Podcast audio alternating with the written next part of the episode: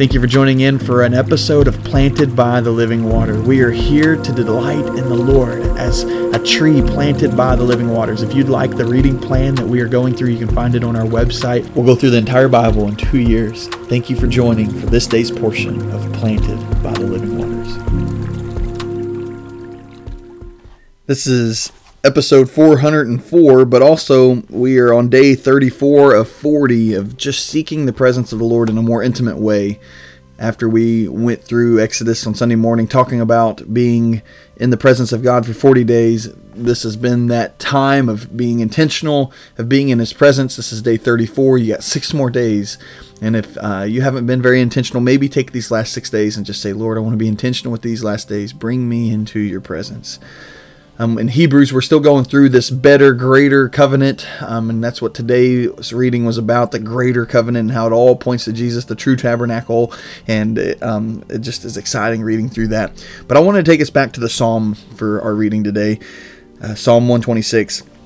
It says, When the Lord restored the fortunes of Zion, we were like those who dream. Our mouths were filled and with laughter then, and our tongues with shouts of joy. Then they said among the nations, The Lord has done great things for them. The Lord has done great things for us. We were joyful. Restore our fortunes, Lord, like watercourses in the Negev. Those who sow in tears will reap with shouts of joy. Though one goes along weeping, carrying the bag of seed, he will surely come back with shouts of joy, carrying his sheaves. And I just, I thought when I read this, I thought, man, um, maybe this would be just the word someone needed today there's this promise of even though there's times of mourning, God restores. God restores us to a place of laughter and joy. And if you're in that time of mourning, if you're in that time of of um, tears and, and sorrow and, and and weeping, would you know that surely you'll come back with shouts of joy, carrying all that has been um, seeded and planted, and you'll have sheaves of of, of produce and, and fruit from, from his work in you. We too can say, The Lord has done great things for us. We are joyful. Are you joyful today? If you are, then praise the Lord, and may it be with such a joy to such an extreme that those around look and say, Man, the Lord's done great things for them.